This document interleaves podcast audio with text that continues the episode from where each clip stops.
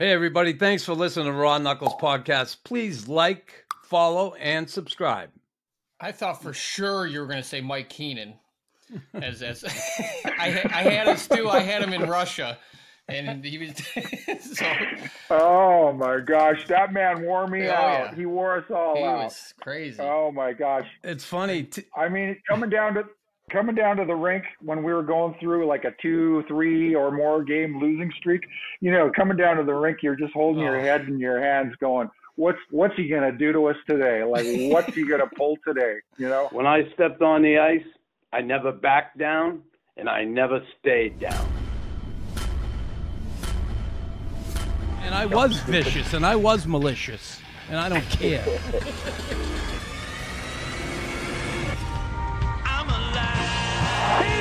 freaking madman. Look at him going to town. Yeah, say hi to Tim. Yeah, I don't know if you ever met Tim. Tim Stapleton played uh, in the NHL Toronto. Um, uh, what was that other team, Tim? You played for? Uh, Oh, Wi- Winnipeg. That's right, Winnipeg. And then he played over in Russia some. But a good Yeah. friend of mine. I love him. He's a yeah, good we're man. great we'll have friends, Fun. apparently. Right on. Right. Oh, all right. Great, great friends. It's just that Knuckles is missing important, significant parts of your background. Exactly. Just your life. Well, that's Yeah. because I got picked on uh, as a player. I got bullied, and you're one of the guys that bullied me. And Stu Grimson, listen, welcome to the Raw Knuckles podcast. I appreciate you taking the time, pal. I've been looking forward to having you on, and uh, for a number of different reasons. And and certainly one of them is uh, we got to spend some time together in retirement. But I want to go back to October 27th, 1990 you as a young kid with the Chicago Blackhawks coming in, you're listed at 6'6, 240. I'm like, oh shit. I'm 34 years old and I'm 33. I'm near the end of my career and I'm going, ah, I know what's going to happen. And I fought you that night. And then the next Yeah. night, Big Jim McKenzie. And it was the first time really in my career I started to, you know, that little voice in the back of your head saying, man, this is getting tough. I was questioning myself. Yeah. But I go back Yeah. to that night and I remember like and geez, I was always a guy when I fought big guys, I had to get in tight because I would have never lasted as long as I did. But we go back to that. What was that like? Because you were young in the league then. Were you? Did you have that? I you was. had that mentality. I gotta, I gotta go after guys like this because I had it when I come in. Yeah, no question about it. I think, you know, in that role, and maybe this is similar for players and, you know, that that play a different role, but everybody's got to cut their own teeth. You know, you got to cut your own, find your own way into the mix. And for me, I, you know, I knew that if I was going to make a name for myself in this, you know, bracket, this category of player, the heavyweight enforcer type, I was going to have to, you know, take on the Chris Nilans, the Proberts, the Dave Browns, the Marty McSorleys of the world. And, you know, I, I sure had you on my radar that night. I don't remember the circumstances of the game. I feel like it was kind of the, it felt like it was third period Nux and the game had kind of been decided. So I, you know, I don't know. I think I went out of my way to, to kind of get into it with you, you know, later on in the game. So uh, I remember it being a good tilt. And listen, I mean, I, you know, the point you're making is one that I, you know, I, I, I applaud the guys all the time that fought the heavyweights, but didn't necessarily have heavyweight dimensions. I mean, you know, guys like in your era it was guys like you. Before your era it was guys like Stan Jonathan. In my era it was guys like Kelly Chase. Yeah. Um, and Ryan VandenBussche. I mean, these guys are like six foot, six foot one. They're, you know, maybe just nibbling into the 200s, 210, 215, and they're fighting guys my size, 6'5, 6'6, 240, 250 pounds, and they're holding their own. I mean, I, the heavyweight guys, like we did what we did, and anybody could beat anybody on any given night. I thought the guys that had your dimensions, that had to fight the heavyweights, that took it upon themselves to fight the heavyweights. I mean, I had so much respect for you guys, Nux, and it's not just because I'm on your podcast blowing smoke your way. I, I've said this, I have said this many, many times about players like you. To me, that takes on a whole different dimension. Was it harder to fight Yeah, those well, guys, uh, or would you prefer someone yeah. more your size fighting? You know, it, it's a good Yeah. question, Tim. I really did kind of prefer to fight guys my own size, you know, because there it was, and this has been said many times before. You know, you put that question to me, but you know, if I'm fighting somebody knuckle size, I'm supposed to win. So if he holds his own against me, or if he beats me, God forbid, um, you know, it, it's it's a it's a big win for you, and it's you know, it's kind of a a, a- a knock on my reputation. So yeah, I, I I- I'd much rather lock horns with guys my size. That might be a little kind of illogical, uh, but but that was that was certainly my preference. Yeah, and I, I hear that because I prefer the bigger guys because for me, um, I was a better, I became a better technical fighter as I went along. You know, when you got a guy you're fighting that size, you have to take away his strength. That's how I fought. I said, I got to take Yeah. away his best thing, the best thing he has, and then I'll pick my way through the fight. So I certainly get that, but I love fighting the big guys. Tim had asked me that. I prefer before I prefer you guys fighting. I preferred you guys fighting. Of yeah, course. Yeah, yeah. And I and I certainly prefer to be a 30, 40 goal scorer, but that just wasn't in the DNA. It wasn't in the DNA. Well, eh, that's the first time we met. Next time we met was in retirement, and I had followed Stu's uh, career for sure, um, and and kept an eye, like I always do on guys. But um, I was in Toronto. Uh, I think they were honoring Bobby Hull at a alumni event, and um, Stu was there, and I had never met him. And you know, people have this, you know, con- uh, idea that that stigma of hockey fighters. All right, uh, the big dummies, this and that. They're not intelligent, this and that. Stu got up and um, he spoke at this event, and I'm going to tell you, Tim, I was blown away, and I'll never forget. And it- I guess maybe I had a, was thinking of that stigma myself. Oh, big dummy hockey player, you know, blah blah blah. And Stu walked by, and I got out of my chair and I grabbed him. I said, "Stu, Chris Nilan, hey, how you doing, Knuckles?" We talk." And I said, "You know what? You just impressed the shit out of me. You what you just said there blew me away. That was awesome." And you know, we had a few words, and that was it. And I think certainly in our careers, I I don't know if you ever felt that that stigma of being that all right, you're a big dumb hockey player. Mm-hmm. Did did people kind of look at you that way? Did you? Because I know they did me, and there were times I would get in conversation. Yeah. People would say, "You know what? Yeah, he, he can carry a conversation. He is smart. He's not a big dummy." Yeah. Did you did you deal with that at all? Right. You know, I, I did. I did a lot, and and I never get too kind of jacked up about it when I when I encounter that you know that attitude, or it's not even an attitude. It's just a people are a little bit surprised because they see the way you play, they see the kind of game you play, they project a certain set of characteristics on you when you're on the ice. Especially when you've, you know, you've shaken your gloves off, you've locked horns with another guy your size, and then you spend, uh, you know, five minutes in isolation on the other side of the ice people kind of get this notion in their head that you're, you know, you're just mean, you're nasty, you're, you're, you're, you're maybe something, uh, you know, you just you're not the sharpest knife in the drawer. And I, I, I think they're very surprised when they get a chance to meet guys like you and I, Nux. But here's the thing. And I heard you say this in, in, in your lead up to, to asking me that question. I do that myself all the time. And this is why I tend not to get too jacked up about it when people have that perception of me. Because, I mean, I've met guys like Wendel Clark and Brad May and Chris Nilan away from the rink.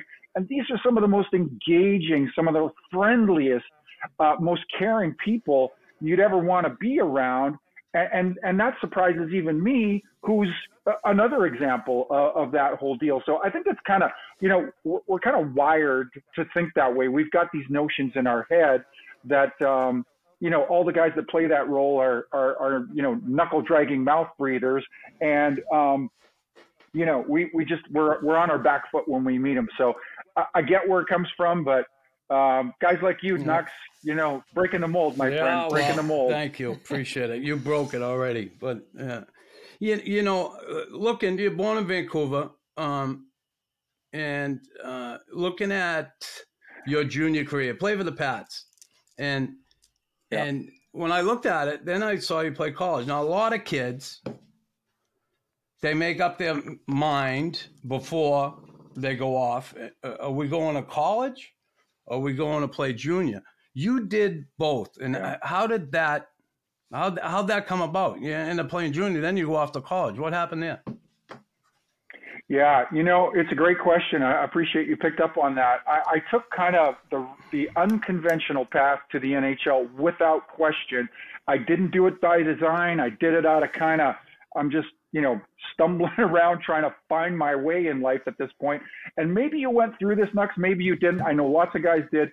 But when you play that um, physical role, and especially when you're not getting a lot of ice time, it can be a really hard role to play. So I played three years as a junior. I went off to my first pro training camp with the Calgary Flames. That's who drafted me. I was breaking in with Calgary.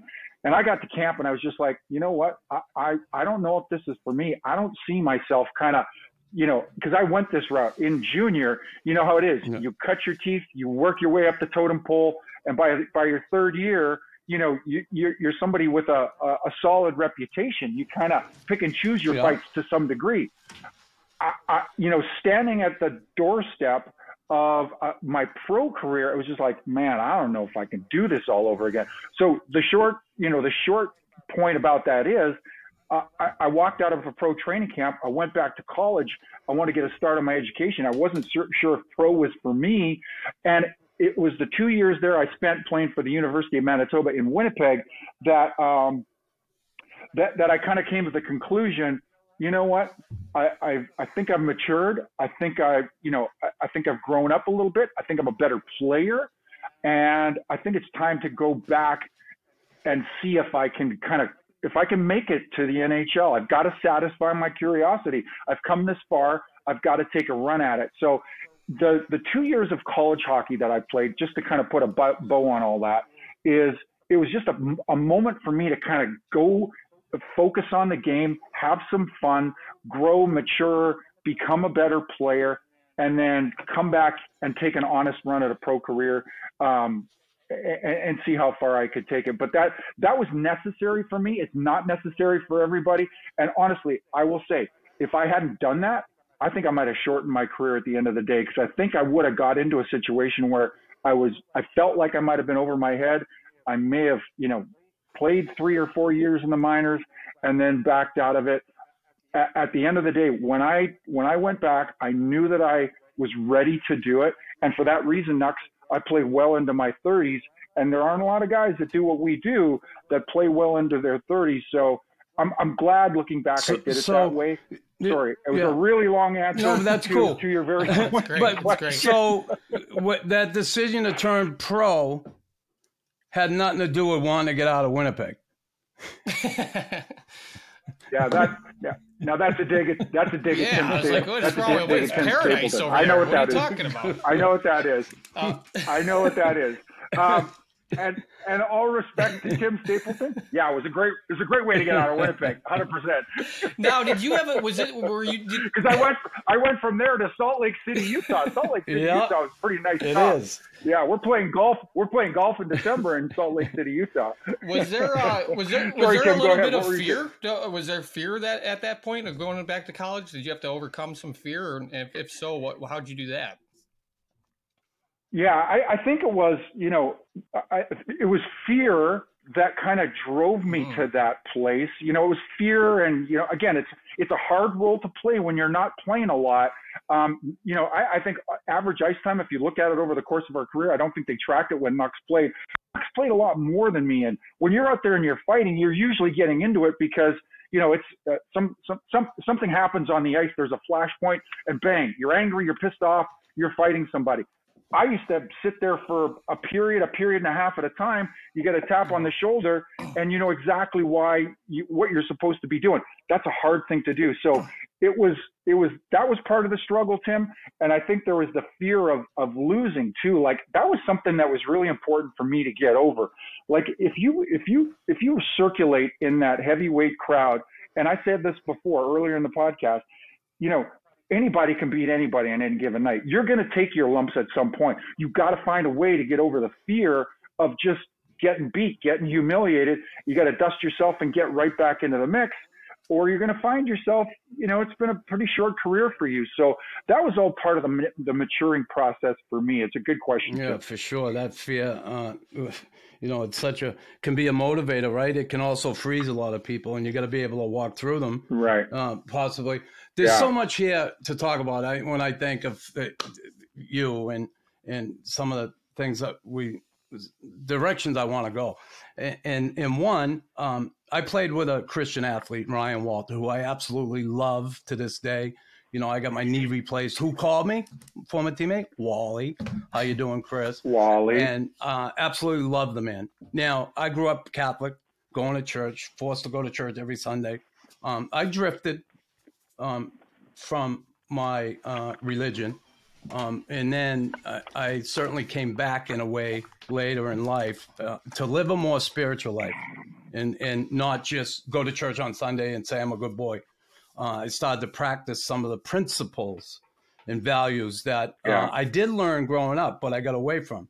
Now, for you, I'm curious uh, did you always have this faith as a kid, or did you come into this as you got older?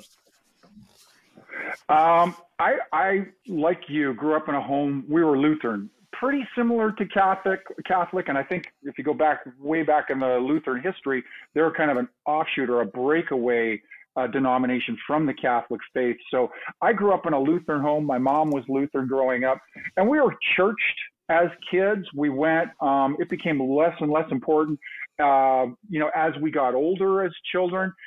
I, the answer to your question, Nux, is I, I my faith. I kind of maybe revisited my faith at a later stage in my life, probably in my early 20s. Um, and when I was presented with a message, you know, you talked about Ryan Walter. He would have been one of the guys that, you know, kind of, you know, was in my my network in and around that time.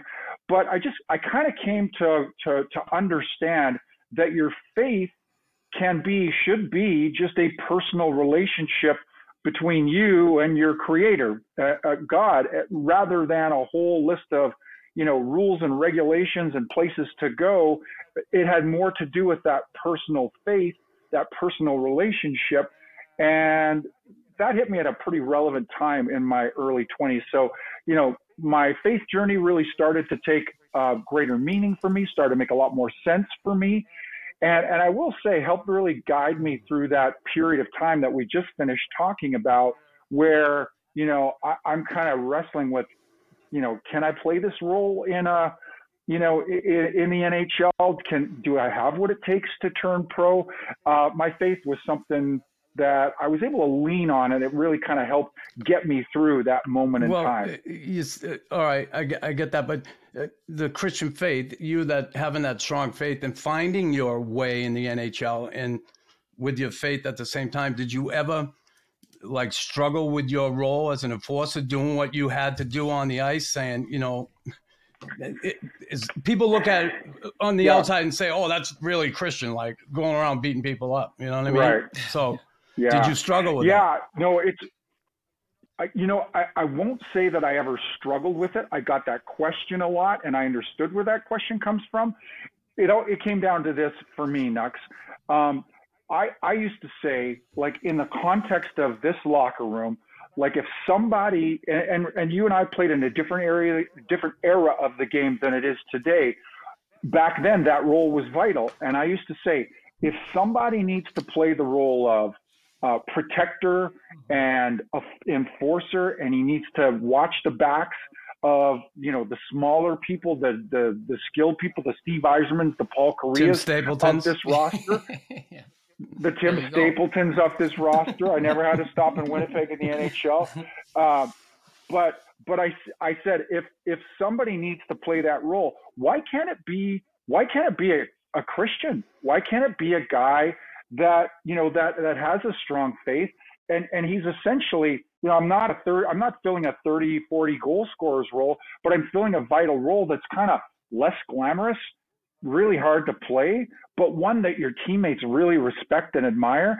So the funny part about it is nux like all all my teammates knew my faith but they also knew what i did on the ice they never struggled with that because they valued the role that I played. And I guess it was the way that I did it that they never saw that there was a conflict between what I believed as a, you know, as a, as a Christian and, and what I did on the ice. So that all seemed to make sense for me. And, and I think that uh, one other important point here, it's not like I'm walking around on the streets of Nashville Yeah. behaving that way. It all took place in the context of, you know, an NHL game, NHL competition where that kind of thing is, I mean, it's, it's accepted as, as accepted as, as boxing Mhm. for, for example. So, you know, that, that kind of made, that to me was, you know, an important part of the, you know, the justification at the same time, if that makes Did sense. you ever have you ever thought about what the road would have looked like if you didn't have your faith? Like in, in for example, um, you know, I know with that role, a lot of guys, you know, have dealt with, you know, struggles of addiction or, or you know, whatever, alcoholism, addiction, and just trying to cope with, with, you know, if you, do you ever, did you have experience Yeah. in that or did, did you ever think like what, if you didn't have your faith, what that would have looked like? Yeah, I, I do. I, I thought about that a lot. I, I think my faith helped kind of sustain me, carry me through some really tough times. Uh, it, like that transitional, that that that trying to get it straight in my head. Can I play this role? What's the mindset in in how I play this role? And I will tell you this. Um, you know, I, a breakthrough moment for me, and it might seem kind of strange to to to think of it this way. Um, when I was first cutting my teeth in the NHL, like the path to the NHL led right through Dave Brown. I was breaking in with the Calgary Flames. Uh, he was playing for Edmonton at the time. That's one of the fiercest rivalries in the game at that time. And even today, I knew if I was going to stick around, I had to beat Brownie. I'll try and give you the short version of this. Fought him on a Sunday night, beat him, laid out the heavyweight champion of the NHL. He was probably the beatest, meanest, baddest mother in the game at that point. Fair to say, Yeah. Nux? Real Yeah. fair to say. So I laid him out. I, I laid him out, and then I fought him two nights later back in Calgary. He wrecked me, absolutely wrecked me. Fractured my orbital in three places, broke my cheekbone. I had facial reconstructive surgery. Tim, it's as bad a beat as you can oh. ever suffer as as a as a fighter. But at that moment, I kind of came to this realization. And remember, go back to the point I was making earlier. I dealt with the fear of losing, not so much the fear of being Yeah. hurt. I could take pain. That's pain's not difficult to deal with. The humiliation of losing in front of your teammates, your coach, 20,000 fans, that's what I feared. So the beat to Brownie, I'm kind of going, you know what? This is the worst I can ever suffer. This is the worst beat I could ever suffer. But if I can bounce back from this, I've got nothing left to fear. So rather than being the moment where I kind of packed up shop and my NHL career is over, I, I had a I had a moment. I, it was a breakthrough. It was kind of a a, a, a moment of liberty and freedom. And and then the, the whole point in saying that, Tim, is I think it was leaning on my faith. When you can kind of just like dump all your crap at the foot of the cross at God's feet and say, you know what? I can't control this. I'm going to show up. I'm going to do my level best. But a lot of this is out of my control. It's in your hands, God, my creator. There's a lot of freedom in that. So, again, another long answer, but that's kind of where my faith was central to me uh, early on in my career. So it's it's a great question yeah, and again. That's an awesome answer. It's one that I guess you wouldn't normally hear the way you looked at that. And, you know, along with your faith and your backbone as a person, um, to be able to get back upright and do that again, man, not easy. A lot of guys, that breaks a lot of guys. Mhm. You know, when you break your orbital Yeah. bone, when your face is messed up like that, or you, you you have a severe injury, something that you end up questioning yourself. Uh, am I going to do this again? And a lot of guys deal with it, and so it's Yeah. refreshing to hear that answer. No question about it. And um, y- y- you know, we've uh, we've had our interactions, and I- I want to I want to get to one of them, but um, a little more on the hockey when um, your career uh, dealing with coaches. Now, I, I love to talk about tough guys this because I was very fortunate here in Montreal. Play with Carbonneau and Gainey. Um, they wanted me to be uh, more than just a fighter. They wanted me to be an everyday guy, and I got a shit ton of help to achieve that goal. I was a willing participant, Yeah. and I worked my ass off. But boy, I had great direction and a lot of help. Did you ever struggle with the, you know, tap on the shoulder? Because I always said to myself, if mm. I ever have a coach that tells me go and fight, I'm, there's going to be a problem. And it happened to me one Yeah. time. I ended up getting traded because of the problem. But I, I stayed true to myself in that. But I, I would struggle with that. And near the end, I remember Bob Gainey telling me, Nux, near the end of your career, you're going to be struggling with ice time at times. If you're able to deal with that, sitting on the bench, playing here and there, limited time, you can squeak another year or two out of your career and make some money. But if you can't, you're going to have a Mhm. hard time with it. But that, that- I guess the question for me, the, the, the coach player relationship in that role, did it cause any problems with you? Yeah, it's a great question, and I know a lot of guys, you know, have have had to deal with this in different ways. I I kind of adopted. And I honestly, Nux, I I suppose it came from I never ever wanted anybody to kind of a coach specifically to to cast to put me in a light to put me in a situation where you know they had to tell me like outright I need you to do this I need you to do this in this way.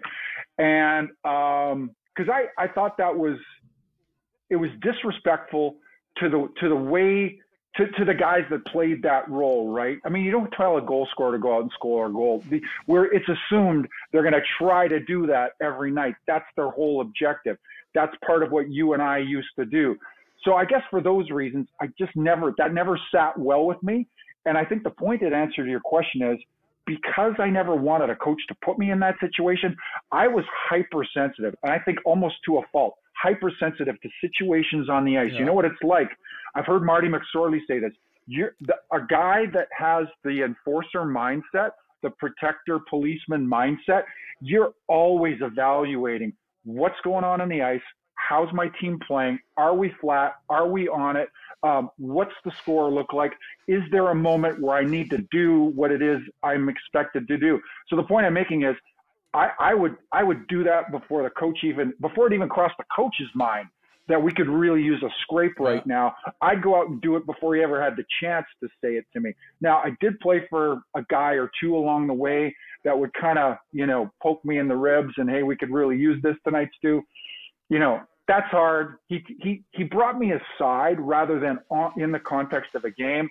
You know hey tap tap and everybody in the building knows you're out there for that reason. So for the most part, you know, I, I didn't deal with that a lot, but because it was, I was, I was like preemptive. I was like, I was, ahead, I tried to be ahead of it. You know what I mean? That was Like- great. I like that because as a, I don't think people understand, especially not in hockey, that you know that's what makes you guys the best is that a majority of the time of what you're doing wasn't about you, right? Like you weren't going Mhm. out there to be like, hey, this is about like you were doing it for a reason, you know, and and so that was good. I, I appreciate that answer. Um, so, so that that piece there with the with the coaching thing, and uh, just to touch on a bit from my end, you know, I was fortunate. I had a coach in Jacques Lemaire who told me, "Listen, you fight too much. Slow down. Use your." And Right. it's almost like I didn't trust him. I'm like, well, you know, uh, I'm going to Yeah. slow down fighting. I'm going to be out the door. Get out of here. And then he Yeah. would Yeah. at home, he would take me out of situations. Like I'd be on the ice and they throw someone out. All of a sudden, he'd be pulling me off the ice, and I'm going, shaking my head. You know, I, I don't want to be.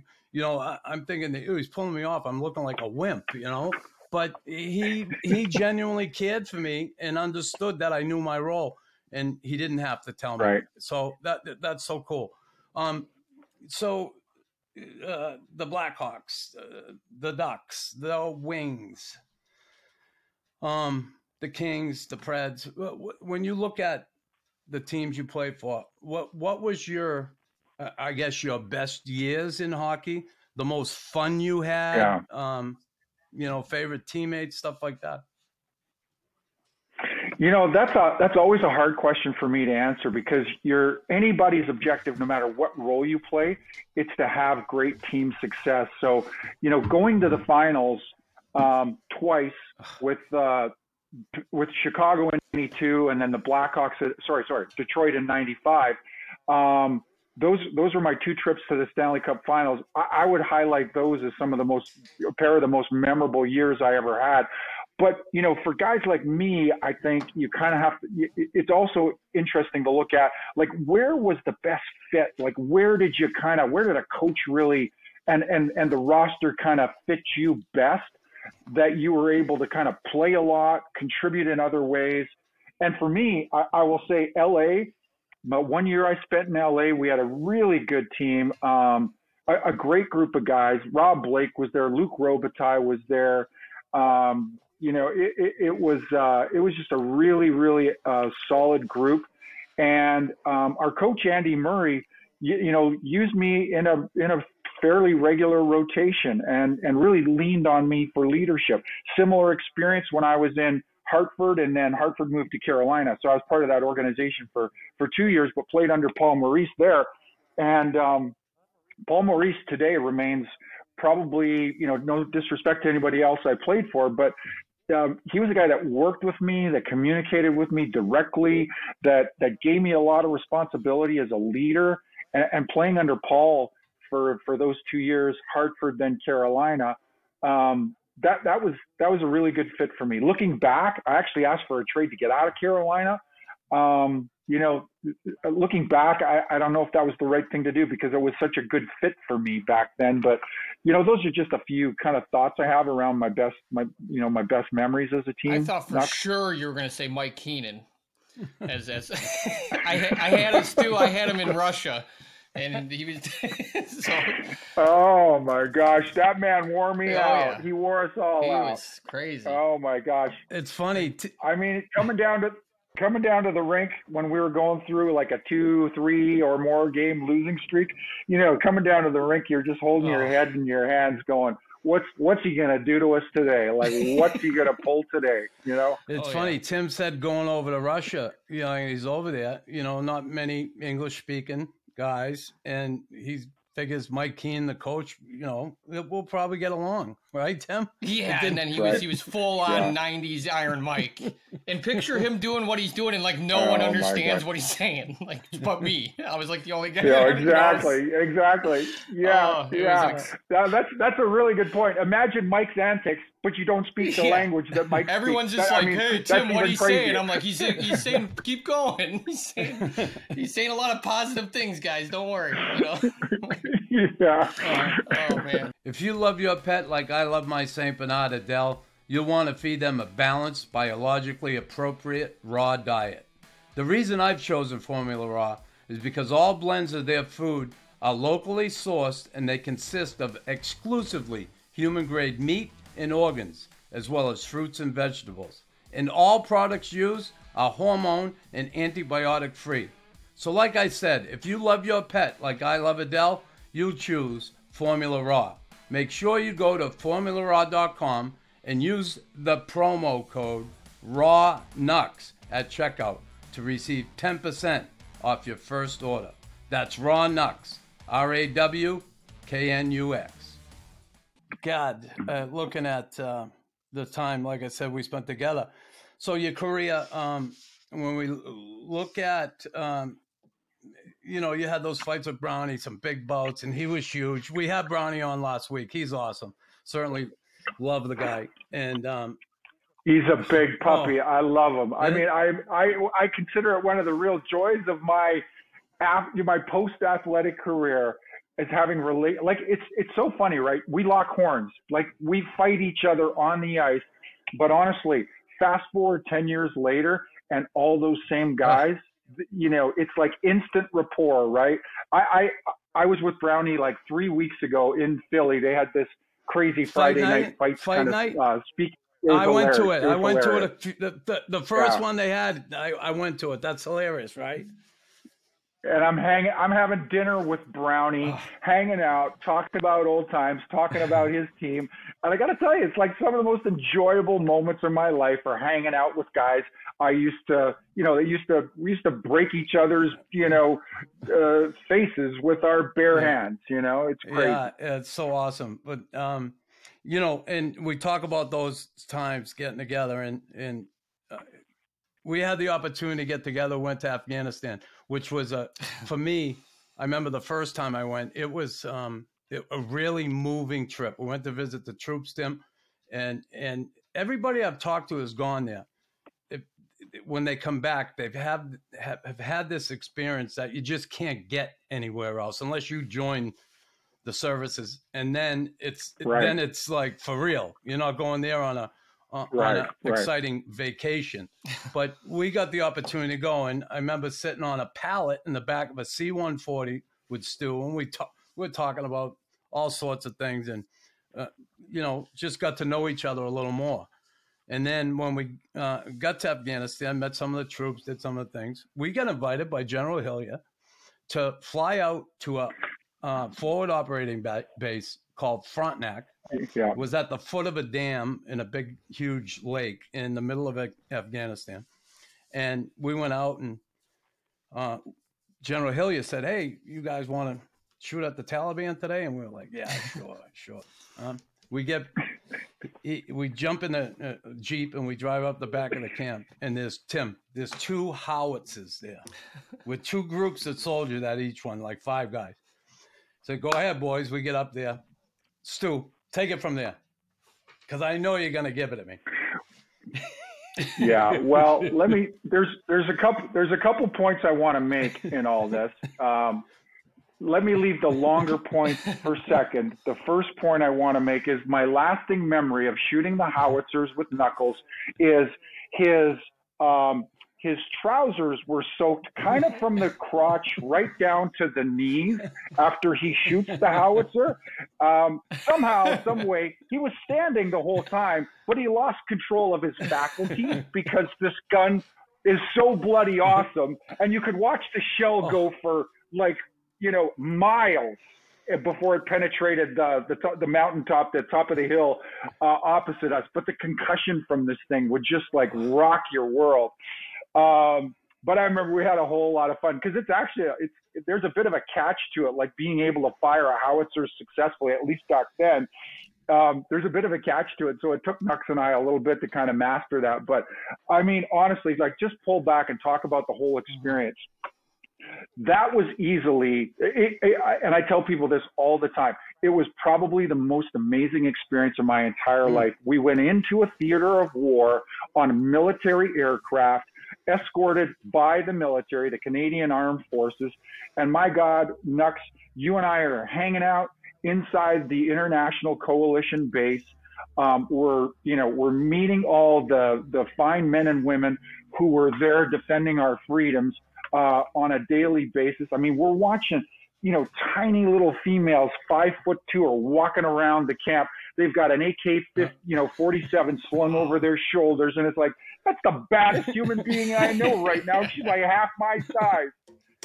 And and I to tell you that that moment where we went out to the forward operating base, I mean, we are literally we're a few hundred feet above the deck. They've got the the sides of the copter open. Nux is hanging out one side. I'm hanging out the other side. We got a pair of like gunners on either side of us protecting our ass as we're flying a few hundred feet off the deck over top of this terrain, this area. I mean, it looks like these people are living in biblical Yeah. times. They're like little little folks walking around, you know, paths to God knows where they're going. They've got a donkey in tow, and it's like, dude, what? Like, where are you going? what are you doing? Like, what is this? It just seemed like thousands and thousands of years ago, but it was easily the most amazing experience that I've ever had. And top it all off, we're at a rock concert in the desert. Remember, Nux? was? Like there, we went over there with three, I think, three different musicians, three different groups. Blue Um, Rodeo? Blue Rodeo. Blue Rodeo, Juno award winning Blue Rodeo went there with us. Great bunch of guys. But we're sitting backstage watching all these men and service women enjoy this. I mean, it was surreal. There are military ho- helicopters hovering in the back over the boardwalk. It's black as it's it's it's pitch black night out, and there's these copters hovering in the back.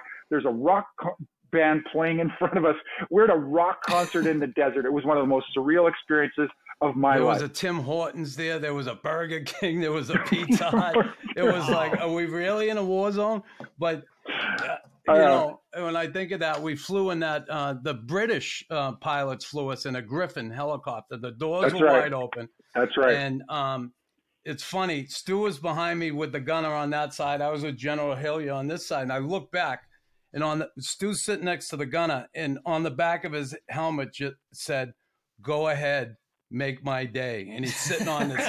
Make my I'm day. Like, oh, Make my I'm day. like, I don't think I want to do that part of it today. You know, wait till we get out anyway. You know, but I'm telling you, like Stu Wow. said, we're we're above the Helmand River, which um, the Argan, Arghandab Valley cuts through this mountain pass, and we were flying up through this valley, Tim. It, it was unbelievable. We were above the river, and it was like honestly looking down at the river, it looked kind of it was like paradise, but it was, and S- Stu put Yeah. it perfect. It's like biblical. There, Mhm. It- you wonder yeah. these people they are like are we really ahead in life here but boy when you think Yeah. of fa- way behind it just it's incredible and everybody i speak to has been there it, and you just said it it, it was a life-changing Yeah. experience it really did something to me it it, it, it was awesome You know, I when I You know, hear it, I'm we- like we when I hear it, I think about like sacrifice. I'm like, oh yeah, I'll pick up my daughter instead of golf today. I'll sacri That's my sacrifice. Then you hear this stuff, Exactly you know, and it's like, man, we got Oh, it good. I we got it good for sure. You know, one of my other favorite memories with all with all that, I think you were there at the time too, Nux. You know, we had this conversation earlier about, you know, it's strange when you meet people who do a certain thing, you don't expect them to have this personality that they do.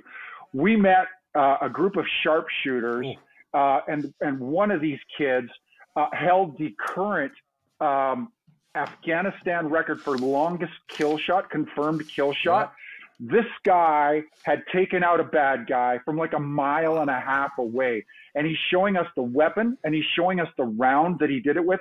I kid you not the the the the ammunition like the the bullet was, was almost as long as my hand is from top to bottom it was almost that long and you didn't just shoot somebody with something like that like that thing will remove your body Yeah. parts even from that far away but he was like a mile and a half he has the longest confirmed kill shot in Afghanistan. But it's this, I mean, he's this skinny little Yeah. kid, happy go lucky, easy going. I mean, as easy to talk to as, as the three of us are together. And I mean, this, this guy is like, he's on the very tip of the spear where, you know, the Canadian uh, and American armed forces are concerned. This is, this is what the tip of the spear looks yeah like. i'll never forget that we put the ghillie suit on they had that you know the suit they wear tim they to camouflage themselves and they had all the sniper it was really incredible experience to meet those guys we had the opportunity to visit the hospital there too with Wow. some injured people it, it was it was something and Yeah. you know when you say these people really um they sacrifice they sacrifice so Mhm. um yeah awesome trip Mhm, So- mhm. we get back from Afghanistan. You go your way, I go mine. You retired from hockey, um, and it, you went back and you, you went back to school. You got your law degree, decided to um, practice law. Um, impressive, and I say that because, uh, and I'm one of the guys. And a lot of athletes struggle with retirement. I got lost, no question. Um, and and when I see someone who does well, I don't feel less than. I don't feel jealous of or not. I'm quite actually happy for that person. When I saw what you did going back to law school, it was impressive.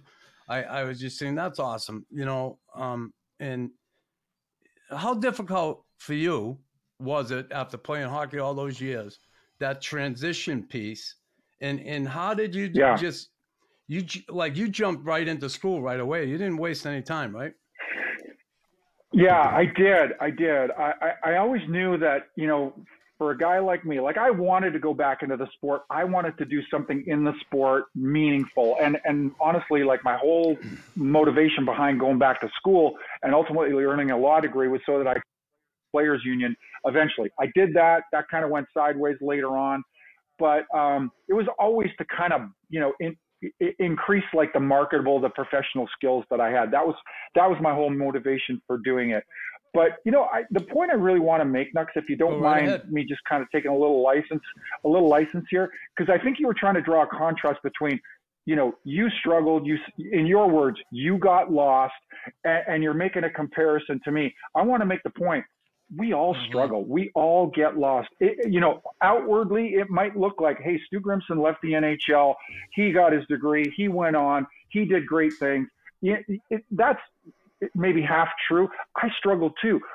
Whether you're a firefighter, a hockey player, an electrician, uh, a sheet metal worker, if you've done something, and for us, Nux, like me, you've been playing since you were five years, six years of age.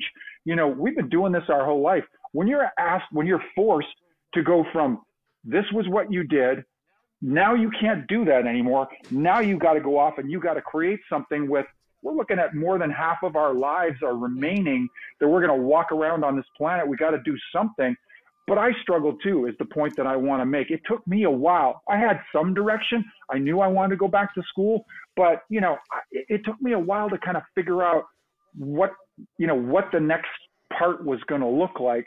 Um, so I I say that because I want everybody to understand whether you're an athlete or, or somebody else, there's going to come a transition time. It's going to be hard, but you're, you'll figure it out. Mm. You know, stay true to yourself. You'll figure it out. Yeah, that's and, good. And it's fun.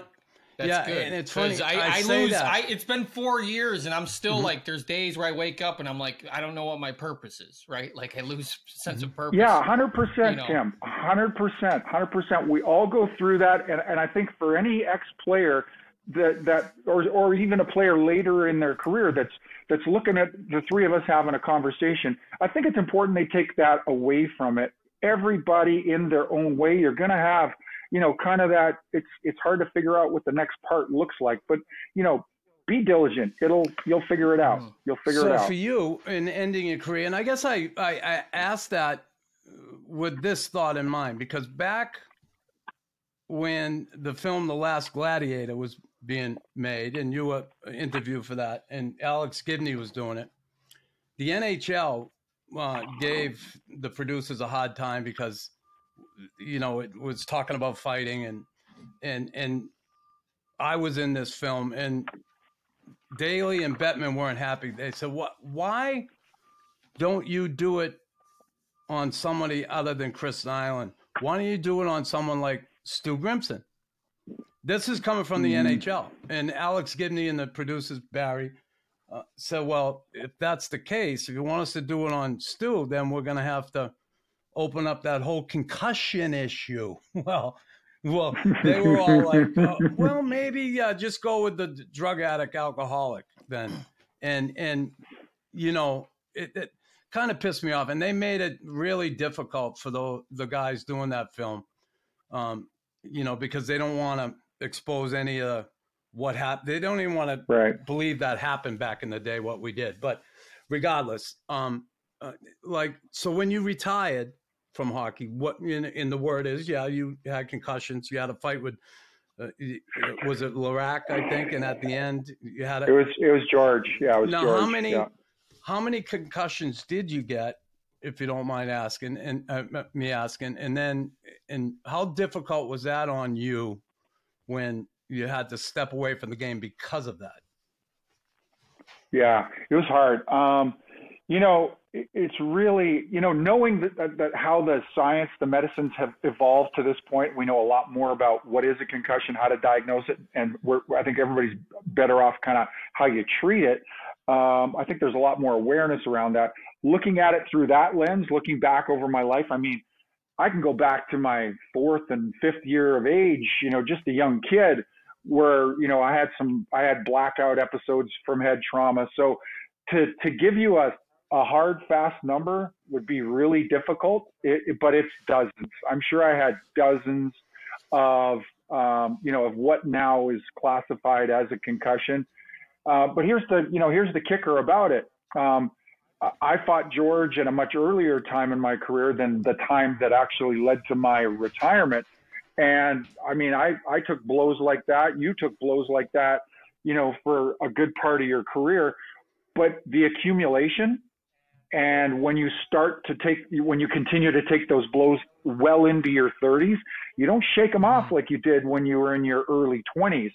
So the, the, the, the head trauma, the blow that actually led to my retirement when I fought George in my second to last game, um, when he was a, an Oiler and I was a Predator, um, you know, it, it was a pretty stiff shot, but it, it was kind of another another The kind cherry of on the situation cake, where the cherry on the bowl ice. it was yeah. it was it was like the, the straw that broke the camel's back. Yeah. Yeah. that's the best way to describe it. And I, and I was having symptoms like when I was in my early 20s, I never had a concussion carry over into day two, day Yeah. three, day four. But when I was in my mid 30s, it was like I got three days removed from a fight, you know, I had earlier in the week, and it's like, man, I like my body feels really heavy, and I get I stand up, and it was just like I felt like I was 300 pounds. I was like something, something, something shifted here. Something's going on, and you know, the tough guy nature. It took me a while. It probably took me four good head blows uh, in that year that I retired before I actually came forward and said, Hey, I think something really shitty is going on here. Um, and my trainer pulled me out of the mix. And, you know, frankly, my body just never gave me permission to get back to playing. So that's the kind of way it kind of evolved for me. Um, but you know, I sitting here today, I, I, I leave the game pretty intact. I feel pretty normal. I, I dealt with the post concussion syndrome for probably a good year, year and a half, but I feel pretty normal today. Um, Did you have any regret relatively were- at that point? Where did you regret? Like, were you like ever like, man, I w- like I wish I didn't do that role? Were you ever like, my kids are never going to be able? To, I would never have my kids take that role on, or what was? Yeah, like you know, under, Yeah, I did, Tim. I had, yeah, I had, I had that feeling. I don't think I'd ever want my son to really. Here's the thing: I wouldn't want him to go through it in that way. I mean, if um, if my son decided he wanted to be, you know, a pro hockey player, if he decided he wanted, you know, fighting as part of his toolbox, that's part of his skill set. I, I would have never begrudged him that. The only, the only, I think, desire I would have for my young son following that my path was and and this is what I look back at my career and I really wish I had done when you get clipped and when something shifts inside you and we all know when that is Nux, Yeah. I just wish I'd been more forthcoming with the trainers you know really hard to I, do. I can't That's hard to encourage do. It's really there's so much. You've got all your internal crap Mhm. going on plus you're kind of going these guys these guys will lose respect for Yeah. me. I'll lose my roster spot. You know I, I i can't have everybody around the league knowing that i pulled myself out of the mix. The i, I encourage young players today you got to self-report. Nobody knows like you know what's going on inside here. You got to self-report. I it, but it's the very thing i couldn't do i wish i had done that's the point that I really want to make around your question, Tim. I, I, I don't regret anything about my career. I wish I had self reported mm-hmm. more. I didn't. And I think, you know, my 60s and my 70s, I think will kind of reveal whether I have any long lasting effects. But as I sit here today, a 57 year old man, Nux is com- like, no, Nux is completely intact. He's, he's engaged. He's articulate he's you know he, he's an enthusiastic positive thinking guy that encourages me about my 60s but um, you know you never know until you kind of get into that period of your life that's my one Well, concern. yeah, I was i feel good today but but you never know. I was going to ask you about that. Like, now here's the deal. We've seen it now. Boston University has an incredible program, the chron- chronic traumatic Enc- encephalopathy It's- it's center. CTE center. There we go, Knuckles. I got it out. Um, i wouldn't try that i wouldn't try that word uh, well, um, you know, we they do a lot of research on uh, retired football players. People donate their brains. We saw our good friend Bob Probert donated his brain. There was um, certainly CTE there. Um, now, that being said, um, do you worry about that? And I'll be honest with you, I don't worry about it. I've thought about it, and I'm at the point right now. I, I look, my mom, God bless her, um, suffers from um, dementia, and she's the last 15 years. It's been just hor- horrendous. She's still alive. She's 87, but not good. And I'm looking at, and I'm actually going to Boston University next month to go through um, their program. It's a two day beginning of the program is two days. You MRI, and they they give you a base level of where you are right now. They now they Mhm, can't mhm. say if you have CTE or not, but there are warning signs and signals. Uh, you do n- different neurological tests, stuff like that, and then Mhm. they check in once a year, and you kind of get tested again, and you can kind of see it, see where you're at. And I'm, Yeah. I'm gonna do it, and I'm I'm pretty close to saying I'm gonna donate my brain too because shit, what am I gonna take it with me? Um, I don't think so. Yeah, So yeah. I, I'm thinking of doing that, but I'm definitely I'm going next month to start that program off. Have you ever like looked into that or thought about doing that, or do you does it worry you at all? Yeah, I, I- I have. I'm, I'm in. I'm actually in a program right now, similar to the one you're talking about. Um, it's a it's a health care facility in Toronto. The I asked. I was asked this question again recently. I can't remember. I want to say Ryerson, but I don't think it's Ryerson in Toronto. I might be wrong about that. And it's the very thing you're talking about. I had this initial consult with them. They ran a bunch of tests. There's cognitive tests. There's you know there's um, like functional working MRIs. You're making um, you're responding to different cues while you're in an MRI machine. Um, you know, of course, there's blood drawn and all that kind of thing. Yeah. It's ra- it's really comprehensive. And and then I've been back for a couple episodes of follow up since then. They give me kind of feedback on how things are going, and just you know the short generalization. I'm aging pretty well um, for you know for what it's worth. But um, I think it's important, Nux. It's important. We we get a personal benefit. We, you and I and guys like us get a chance to kind of gauge how we're doing. And then I think too, you know, and this is obvious, but we're part of a broader study which helps this the the you know the the the world of science, the world of medicine, to better understand the ill effects of head trauma when you know sustained over a longer period of time. That's important for all the people that come after us as well. So um, I, I have made the the, the the de- designation to donate my brain as well. I think it's I'm with you. I'm I'm not going to be using it uh, beyond my you know beyond my 90s, potentially 100s. Um, so somebody uh, somebody somebody else might might as well benefit I'm with you, right? from whatever that will tell I'm them. with you right there. Yeah. I'm, I'm I have this goal that I want to make it to 100. So hopefully that happens. Um, it's funny. Back in October 6th, 2011, I just moved back to Montreal that August, and I just got it getting back on my feet. Uh, I just uh, rented a home in Dorval, just outside the airport. No furniture. I had a TV. I was sitting on the floor eating Chinese food with Jamie, and Hockey Night in Canada's on. And I get up and I run into the kitchen to grab something, and all of a sudden I hear her say, "Who is this asshole?" and I'm there. What? What? And I come back and I. He said, "You got to hear what this guy said."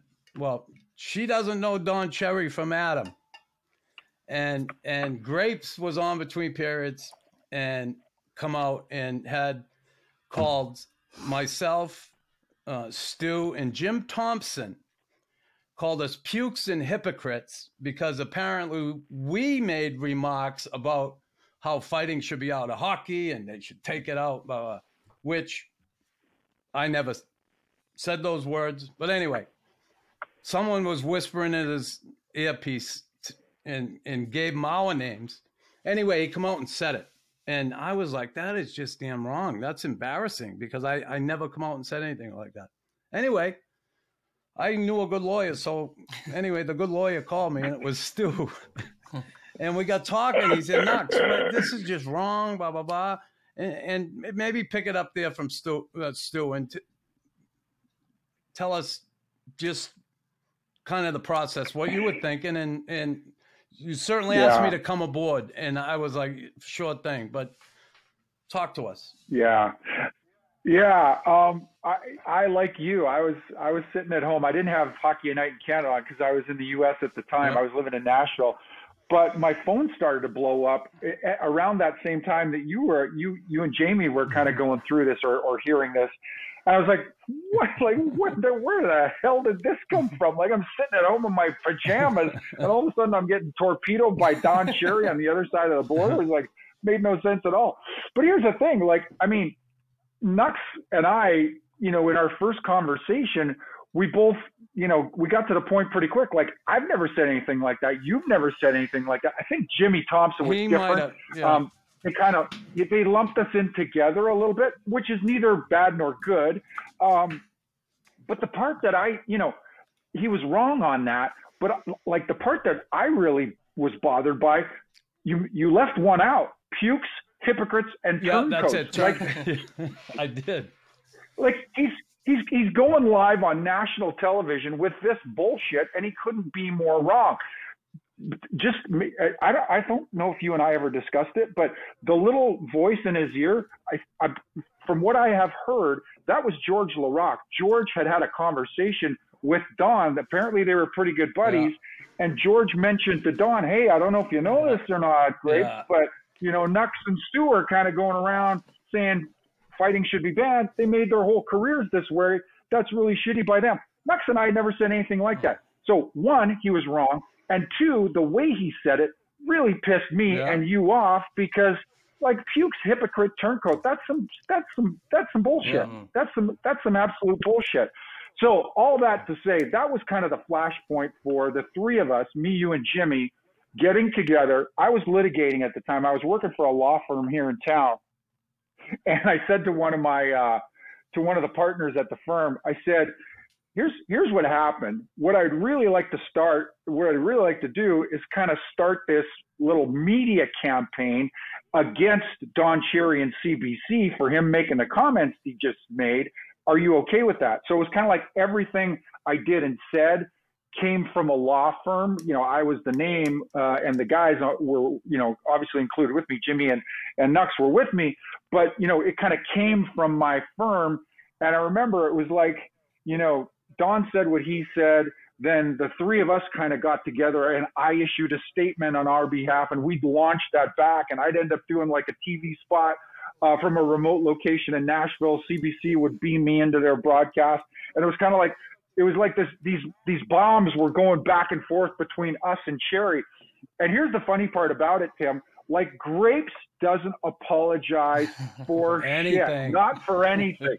He doesn't apologize for shit. But we made noise about this.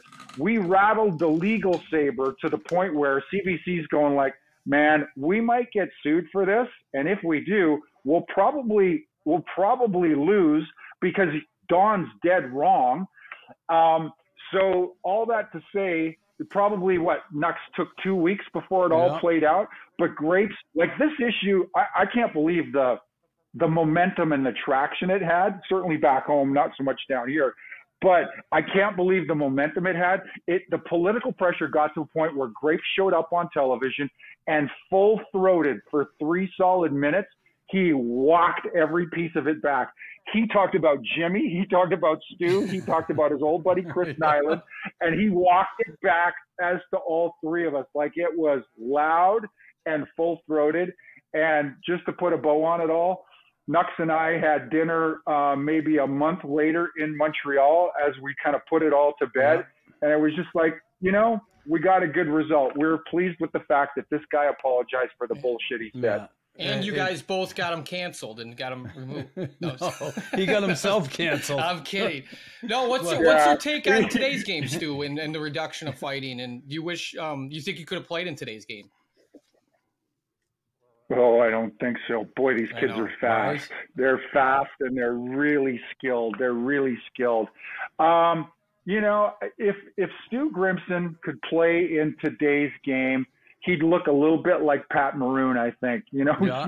uh, maybe not top end speed, but uh, a really good guy in the wall. He's he's strong in his own end. He's capable of a little offense here and there. And, and and a formidable opponent when he drops the gloves.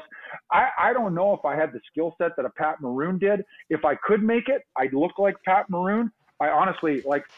I I I, I don't know. It's a really hard question to ask. But let me answer the first part. Answer rather. Let me answer the, the the first part of your question. In spite of all that, I really like where the game is at today. I really do. It's exciting. It's fast. The skills that these young men demonstrate night to night. Um, do I wish it was a little more physical? Yeah. Um, fighting's still in it. There's still that, you know, that it's in the ether, it's in the air, it could happen. So there's kind of still this measure of accountability. You got to be careful if you you start running the small people, the skill people on the other side.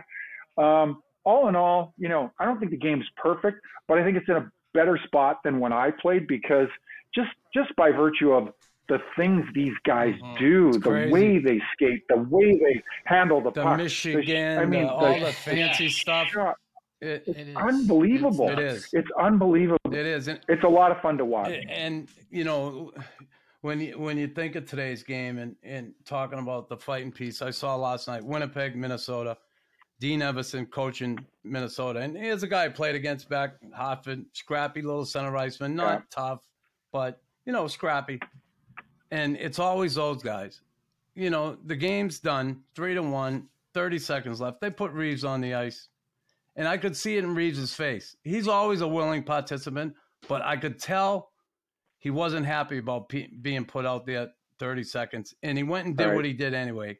He got in a fight and i just for me i lose respect for a coach like that who did that and we talked about this earlier. But that being said eh, what do you think of that today? They're talking about taking fighting out of the quebec league they have they're talking about junior hockey nhl do you think it ever happens Well, you know, it's it's hard to answer that definitively, Nux, and I think for this reason, I've always felt like, and and this comes from my experience, you know, working on the competition committee uh, with the players' union, uh, where the NHL was concerned, like around stuff like rules and, and rule changes.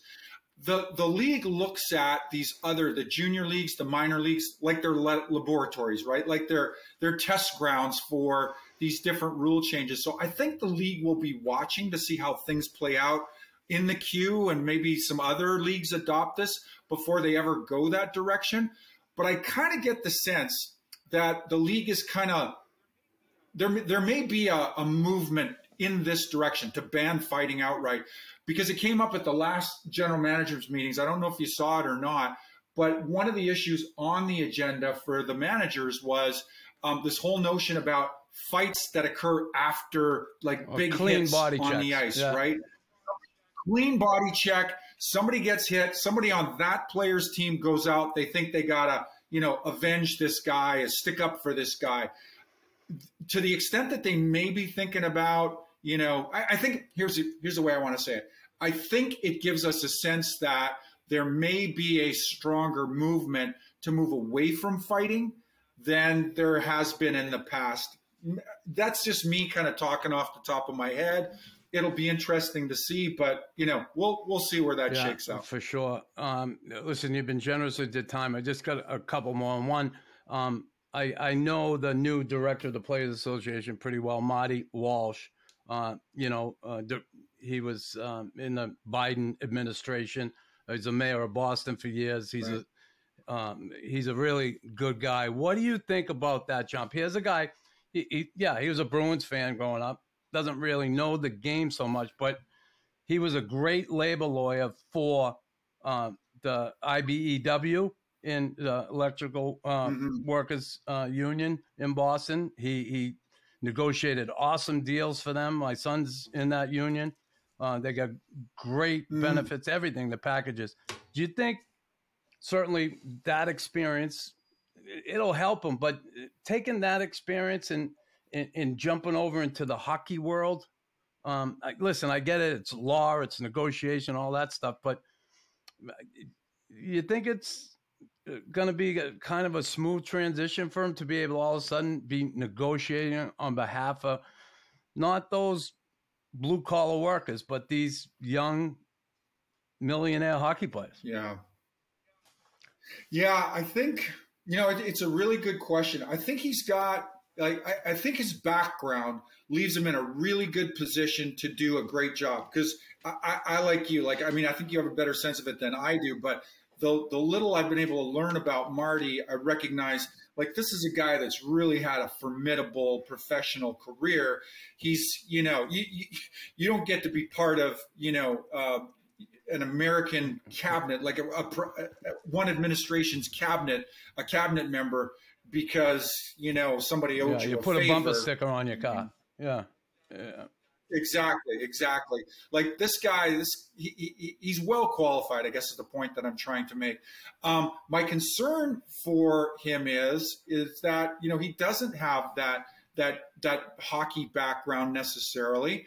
Um, I don't know that there's really, um, you know, there aren't a lot of ex players that work uh, for the players union on a full-time basis that can help him supplement that. I mean, I know yeah. Matt Schneider's there. I, I, don't know what the the relationship is between the two of them. Perhaps that's a, a strong one going forward. I think he'll lean heavily on somebody like Matt Schneider going forward. Um, but it, it, will be it'll be interesting in time to see to see how he does without question. I think the hardest thing, and maybe this is the you know the real eye opener for him. And I already I've, I've seen some of his interviews. I've I've I've heard some of his comments, and I know he's well aware of this.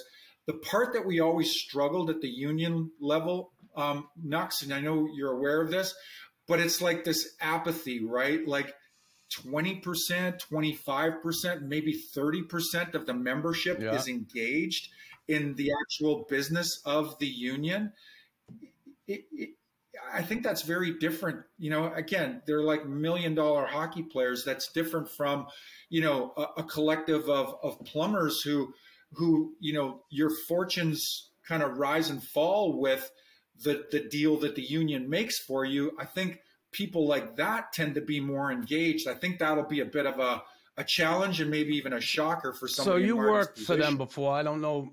I know you're out of it, and that speech you had that night certainly opened my eyes to some of it. But would you ever have interest in working for them again?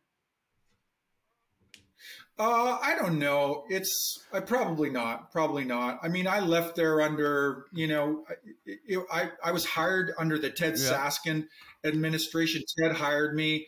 Um, you know, I left. It was kind of baby out with the bathwater, and you know, there was there was some kind of hard yeah. feelings there, just to put it in a real you know succinct way. So I, I you know, I, I'd be considered somebody with baggage. I let don't think it would it, ever work. Well, out. let me put it this way: forget about it. If you were just say you were the director right now and you brought it up. You got 25% of those guys engaged, the rest not so much. And I remember I was one of the 75% who was like, okay, those guys are taking care of it. No problem. You know, I, I wish I was more engaged. I did more so at the end, but what would you do to engage those guys? Yeah. You know, I, I, that's a really good question. And I think my own personal story, being able to tell it as an ex player, as I go from team to team to team to team, meeting with these guys, I, I, think that would be the thing that I leaned on most in trying to get players more engaged. And just in a real brief way, and I know you know guys like this, but you know, the player's path is you struggle for a good long while just to get into the league. Then you struggle to be to establish yourself as a certain kind of player. And, and the point in that is, if you have a 10 year career, the first five years of your career, your head is down. You're focused yeah. on nothing but the game. You got no time for the for the business of the players union, right? You got no time for that at all. And then even if somebody does get engaged in that, it's usually in the back half of their career. I would try and tell that story because – you know the union is a vital the the collective bargaining and the and the union being involved in that and and having the the buy-in the consensus of all players it's critical to the union representing you fairly and and uh, in you know in earnest so I, i'd be encouraging players with my personal story to hopefully get them involved because here's the thing from alan eagleson to Bob Goodenow to Ted Saskin to now Marty Walsh. Nobody's got a former player's background. I think it's harder to make that point to get maybe meaningful buy-in. I, I think that would be helpful to somebody in the executive director role. Cool. I hear you. Uh, that's cool. Um. I think we got one more. Yeah, I'm going to ask my, one my question. Boy. We love this one. So does does uh, uh, you had to choose out of the one out of the two? would Stu Grimson prefer like that big fight or or to score a goal? Oh, 100% the big goal. I mean, the, the, I mean, that's yeah. that's what we all live for. Like, there's no feeling like it, without question. And listen, I like locking horns. Uh, Didn't like locking horns. I like winning anytime I locked horns with somebody like Nux or or any of the other you know badasses I played against. But scoring a goal, I mean, there's nothing Ah. that gets your juices going like something like that. The the greatest goal of my NHL career, I scored in the context of the conference final, and for a ham and egger like me, who it, when the playoffs got that deep, I'm getting three minutes, four minutes, five minutes of ice time a night. I scored a game tying Ah, goal against the. Blackhawks in game five. It was like my head was my head exploded. It was it was the most awesome right? experience That's, of my life. that's awesome. Because we do. We ask that question a lot of guys. And, who said fight? it. Someone did say it. fight, Tim. Though, and I'd rather. Maybe Arbor. Was- Arbor Jack I might have said that. yeah, maybe Arbor. Uh, uh, Well, there's some there's some weirdos Yeah, out it is there kind that of weird. really You don't love grow it. up like you know Really seven love years old. Like, hey, I'm gonna be. Rob Ray, Go ahead. Rob Ray, Brian McGrattan. I was just with Big Ern up in a deal we did in Winnipeg, uh, an alumni event we did in Winnipeg. Big Ern loved it. Yeah. McGrattan loved it. I mean, he was a badass. He was a good fighter. He's good at what he did, but he really Yeah. liked it. He's a sick, Yeah, sick yeah. man. Listen, uh, Oh, Stu awesome. Grimson, I got to tell you, um, awesome that you took the time for us. I appreciate it. You're a good man. Uh, uh, Here's one of the guys that honestly I have a ton of respect for you.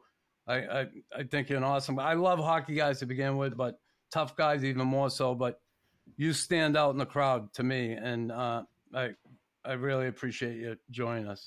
It means a lot.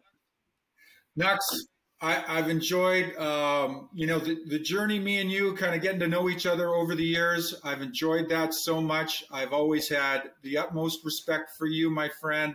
Uh, I'll drop everything and, and join you, whatever you're doing, whatever it is, you just say the word. But um, you're a heart and soul guy, my friend. You wear your heart on your sleeve, and I've always, I've always loved and admired that about you. Tim, I've enjoyed getting to meet you for the first time, my friend. I look forward to seeing you again down the Appreciate road. it, Stu.